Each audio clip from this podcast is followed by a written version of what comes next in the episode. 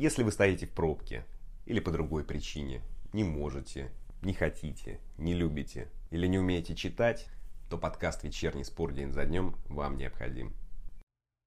Добрый вечер, друзья, с вами Анатолий Иванов. Сегодня 1 июня, первый день предпоследнего месяца лета. Сергей Семак продлил контракт с «Зенитом», а Сергей Кириков в подкасте выделил положительные и отрицательные последствия работы Семака в «Зените».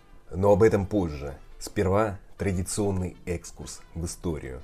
1 июня 1495-го датировано первое письменное упоминание о шотландском виске. Его гнал монах Джон Кор. Интересное совпадение, спустя 297 лет Кентукки стал 15-м штатом США. 1 июня 1831 англичанин Джон Росс открыл Северный магнитный полюс. В 1922 открыли первую в Союзе международную авиалинию Москва-Кёнигсберг. В 1965 Шолохову вручили Нобелевскую премию. А 9 лет назад 39-летний Шакил О'Нил объявил о завершении карьеры. И главной причиной ухода стал не возраст, а последствия травмы Ахилла.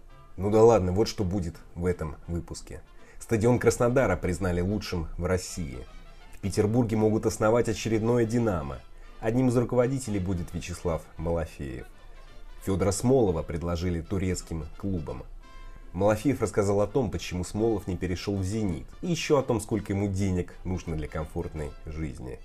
Месси не сможет уйти из Барселоны свободным агентом. Роналду назвал 5 игроков, за которыми следит.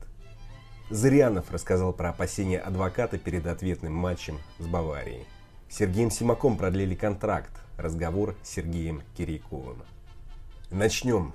Болельщики признали стадион Краснодара лучшим в России. Об этом сообщили в инстаграме РПЛ. Лучшую арену выбрали благодаря голосованию. В финале стадион Краснодар обошел «Газпром-арену», набрав 57% голосов. Друзья, странное решение. Получается, все-таки любят люди все яркое. Как арена, которая не принимала матчи крупных турниров, без крыши может быть лучшей? Благодаря яркому экрану? Нет, я не потому так рассуждаю, что за петербургский стадион обидно, а потому что логика итогов голосования мне не ясна. Но ведь это голосование. Оно редко отображает действительность. Идем дальше. В Петербурге могут основать очередное «Динамо». По информации чемпионата, очередное «Динамо» будет частным. Его хотят заявить в ПФЛ. Одну из руководящих должностей займет Вячеслав Малафеев. Друзья, единственный и главный вопрос. Зачем? Зачем очередное «Динамо»? Для чего? Чтобы потом перевести его в Саранск для того, чтобы заполнить местный стадион, как это сделали в Сочи. Ведь было множество попыток сделать «Динамо» в Петербурге, и вы помните, чем они закончились. Ну ладно, хотите новый клуб, но почему бы не взять другое название? Ну не любят ДСП в Петербурге. К другим названиям относятся лояльней. А новое «Динамо» ничего, кроме ненависти большинства болельщиков «Зенита», не вызовет. Поэтому это какая-то странная инициатива. Если, конечно, информация чемпионата правдива. Идем дальше. Федора Смолова предложили турецким клубам. По информации турецкой прессы, боссы Сельты не будут выкупать нападающего Локомотива. Сейчас основной претендент на Смолова – Бешикташ. При этом его услуги предложили Фенербахче и Галатасараю. Друзья, я сильно сомневаюсь, что это правда. Инсайды турецкой прессы – это отдельный жанр журналистики. Возможно, турецкие журналисты считают, что трансферные новости нужно придумывать, а не основываться на фактах. Но предположим, ладно, что это правда. Но вряд ли Смолов захочет переходить в турецкий чемпионат. Зачем? В нем он не ощутит привилегий РПЛ. В России он паспортист, которого надо ставить в состав. А в Турции тоже действует лимит.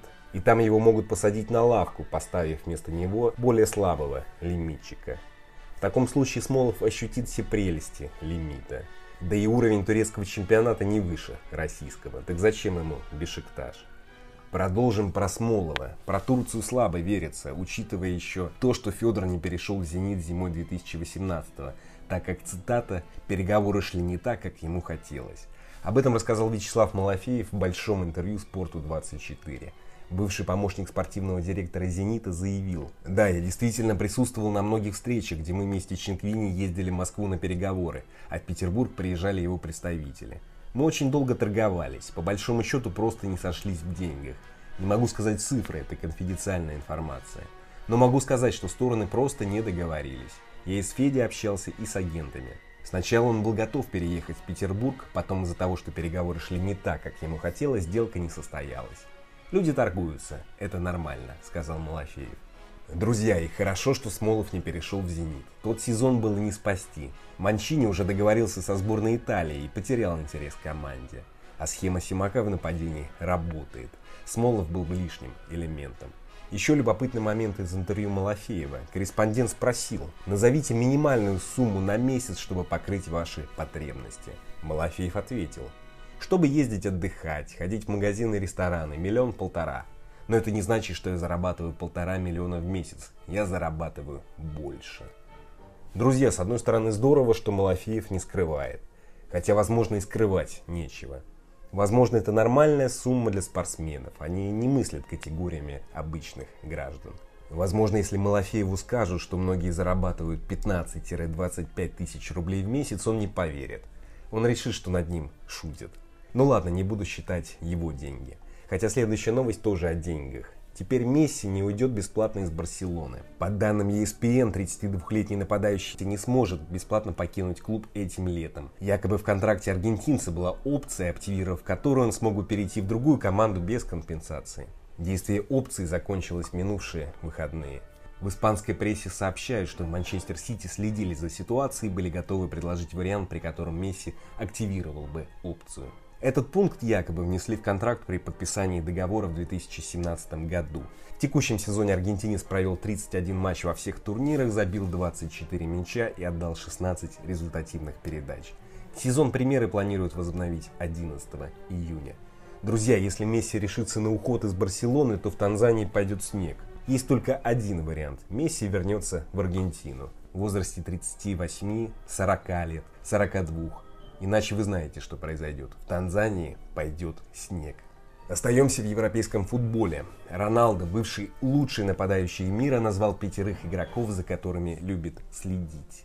Вернее, за игрой которых любит следить. Вряд ли зубастик сидит в кустах с биноклем возле их домов. Роналду сказал: «Месси, конечно, номер 1. Нам понадобится 20 или 30 лет, чтобы увидеть подобного игрока. Еще нравятся Салах, Азар, Неймар и, конечно же, Мбаппе. Многие сравнивают меня и Мбаппе. У нас есть схожие вещи, но мне никогда не нравились сравнения. Особенно между игроками разных поколений», — сказал Роналду. Интересно, какая была бы реакция у зубастика, если бы его сравнили, скажем, с Заболотным? Ну ладно, теперь немножко про историю. Бывший полузащитник «Зенита» Константин Зырянов в интервью клубной пресс-службе вспомнил про ответный матч против Баварии в полуфинале победного Кубка УЕФА. Как вы помните, первая игра в Мюнхене закончилась в ничью 1-1, а в ответный «Зенит» разгромил Баварию со счетом 4-0. Зырянов сказал: «Все понимали, что Бавария есть Бавария. Даже после ничьей лично у меня сохранялось чувство, что мюнхенцы просто не настроились на нас как следует. А уж в ответной встрече покажут. Возможно, они сами думали, что в Питере нас размажут, но получилось все наоборот». У адвоката были сомнения насчет схемы. Конечно, адвокат переживал. У него были мысли сыграть более строго, от обороны. Он советовался с командой, но тогда многие сказали, что нужно играть по привычной схеме, попросили ничего не менять. «Дик прислушался, так что мы сыграли по старой расстановке 4-3-3, сказал Зырянов. Что ж, это был один из самых ярких матчей, друзья, которые я видел. Может быть, не по содержанию, а по результату точно. Опасения адвоката можно понять, и вряд ли кто-то станет его критиковать за это. Наоборот, здорово, что тренер в итоге отступил и согласился с игроками. Теперь к главной теме дня. С Сергеем Семаком продлили контракт по схеме 2+1. Главный тренер заявил, что сомнений не было и что он очень рад. А генеральный директор Александр Медведев поведал «Ирспорту» о наполеоновских планах. Он сказал: «У нас есть красивая цель — получить 2-ю звезду к 100-летию клуба. Для этого нужно выиграть еще 5 титулов. Задача непростая, но решаемая. Что касается международной арены, то мы должны не просто каждый год играть в Лиге Чемпионов, но и, по крайней мере, всегда выходить из группы. Не будем ставить нереальные задачи, двигаться от этапа к этапу. Задача выхода из группы поставлена перед Сергеем Семаком», — сказал Медведев. Интересно, а что будет, если Семак не выполнит задачу? Какие вообще есть положительные и отрицательные результаты его работы? Поговорил на эти и другие темы с Сергеем Кириковым. Бывший нападающий сборной России не имеет отношения к «Зениту», а значит, может говорить свободно, не лебезить. Получилось ли? Слушаем. Ну, выиграл чемпионат. Чемпионата от России, это аргумент-то в любом случае весовый. То есть это титул, это достаточно серьезная победа. Вот, я думаю, что, в общем-то, ему, несмотря на свою молодость, специалисту удалось создать рабочую атмосферу в коллективе, где собрано немало, в общем-то, хороших игроков со своими, в общем-то, характерами, да, со своими тараканами. Здесь очень непросто. Чувствовали себя достаточно комфортно в отношениях с тренерским штабом. И, соответственно, плюс те, которые мало играют, не играют, не поднимали какую-то бучу. И от этого, в общем-то, очень от тренера очень сильно зависит как раз вот эти отношения к таким игрокам. Поменьше было конфликтов, скандалов, которые мешали работе. Вот поэтому, я думаю, это, наверное, основной момент. Ну и плюс выигранный чемпионат, наверное, тоже, в общем-то, говорит о многом.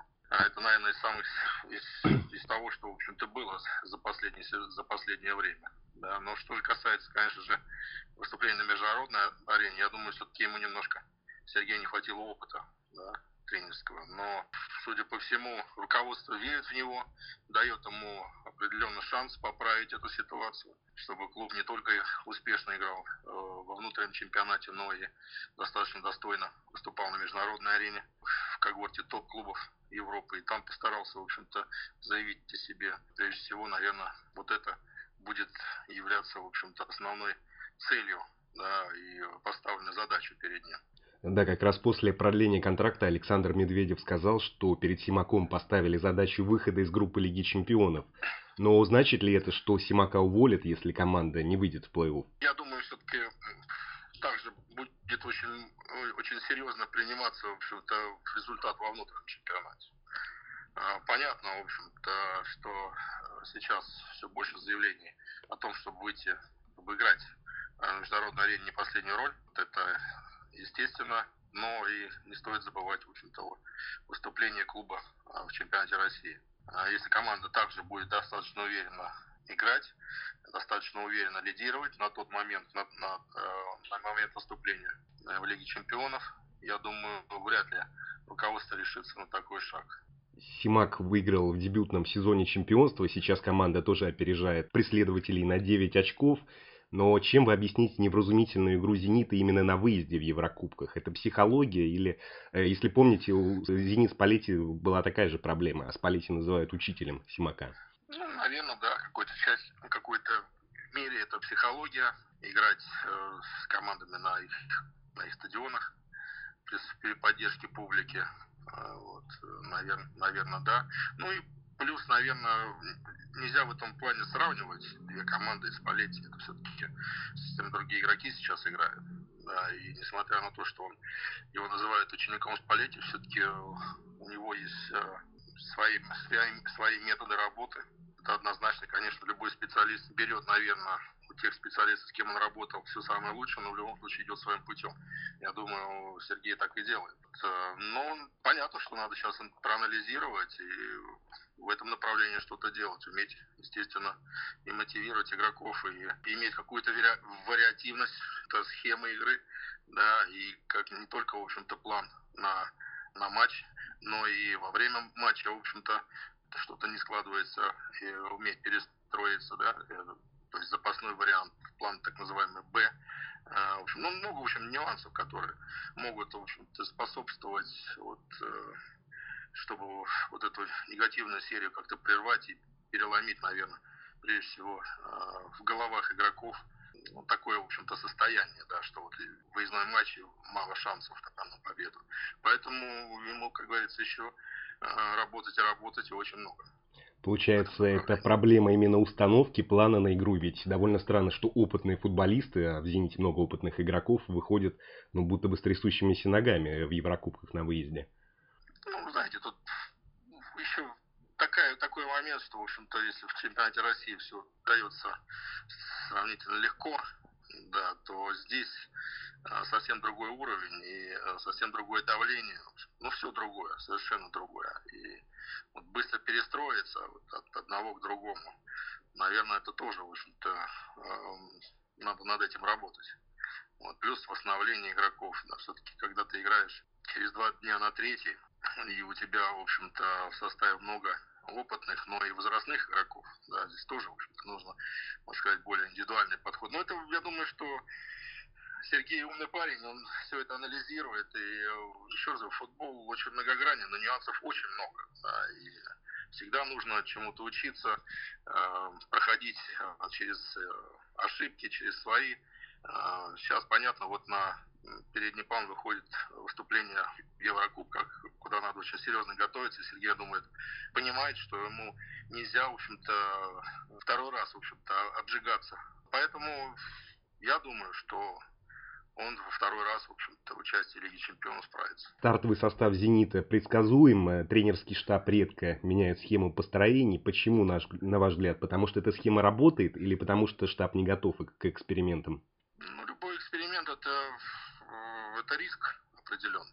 Вы правильно сказали, когда все работает, с одной стороны, это хорошо, когда, в общем, все налажено, игроки притираются друг к другу и, в общем, достаточно долгое время выступают, чувствуют друг друга. Да, тут, может быть, даже и в меньшей мере какую-то работу надо проводить тренерскому штабу, чтобы игроки действительно наигрывали каких-то взаимодействий, каких-то связей. Тут все это притирается и все практически делается на автомате. С другой стороны, конечно, когда, в общем-то, у тебя из этого механизма выпадает, в общем-то, какие-то части, да, один, второй, третий, то здесь наступает проблема. Поэтому, чтобы не допустить этого, конечно же, нужно, наверное, с моей точки зрения, больше давать шанс другим игрокам, чтобы также в случае каких-то предвиденных ситуаций, в общем-то, потеря одного, второго, третьего, в общем, в какой-то мере, в меньшей степени влияла на игру команды в целом. На ваш взгляд, Семак раскрыл кого-нибудь из игроков? Кто прогрессирует при нем, а кто, наоборот, деградирует? Вот такие глубокие вопросы. Надо быть специалистом по одному клубу, да, по «Зениту», и следить тщательно и внимательно за игрой команды. Я, конечно, слежу, но не в такой степени, чтобы на скид сразу вспомнить, кому Семак дал шанс раскрыться или кого-то, в общем-то, подтянул под уровень основной обоймы. Поэтому здесь я, честно говоря, так навскид. Может, есть какие-то у вас варианты? Я, честно говоря, сейчас пока вот... Ну, мне кажется, что Дзюба, но, может быть, это за счет такой наследия чемпионата мира. Вот, долгое время уже, в общем-то, да, может, играет ведущую роль и в какой-то степени. Ну, может быть, правильно, наверное, что вот он дал, наверное, больше полномочий ему, да, не только, в общем-то, на футбольном поле, где, понятно, он лидер ведет за собой, в общем-то, да, и практически представляет тренерский штаб, да, вот именно непосредственно на поле, но и, наверное, вне поля, когда вот, Дзюба много рассуждает, много высказывает свои точки зрения, как на футбольную, так и вне футбольную тему, вспомнить этот конфликт там с тем же Уткиным, да, поэтому это с позиции лидерства, с позиции того, что человек уверен, понимает, что много ему, да, разрешено в этом плане. Я, честно говоря, не сказал, чтобы кого-то раскрыл, потому что, в общем-то, состав хороший, состав очень хороший для внутреннего чемпионата, практически, в общем-то, сильнейший, да, и мало кто может сравниться с ним. Как я уже сказал, основная его заслуга, каждый тренер мечтает о таких игроках, такой команде, его заслуга же была, наверное, вот сплотить коллектив вот таких игроков под один знаменатель, скажем так, да, объединить, сплотить, создать хорошую рабочую атмосферу. Хорошо, последний вопрос. Чем вы можете объяснить, ну, можно сказать, феномен Семака, да? Он играл в 5 командах РПЛ, долгое время играл в ЦСКА, потом в «Зените», но при этом большинство болельщиков разных команд его уважают. Никто никогда не говорил ничего негативного в его адрес. Мало таких игроков, да, Федор Черенков, там, да, кого как бы везде уважали. Ну, наверное, может, Тихонов, спартаковец. Вот, Семак, в общем, тоже в этой обойме. Ну, когда ты не конфликтуешь ни с кем, когда, ну, я имею в виду, когда ты играл, да, когда у тебя, в общем-то, такой имидж спокойного игрока, который, в общем-то, послушно выполняет свою работу, нигде не высказывается особо, все в положительных тонах, как правильно сказали, во всех клубах, где он играл, никаких конфликтов ни с тренерским штабом, ни с руководящими должностями клубов, да, поэтому, соответственно, в общем-то, и к тебе относятся все так нормально, доброжелательно. Что ж, спасибо Сергею Кирикову, спасибо, друзья, и вам. На этом все, встретимся в среду. А теперь немного грига.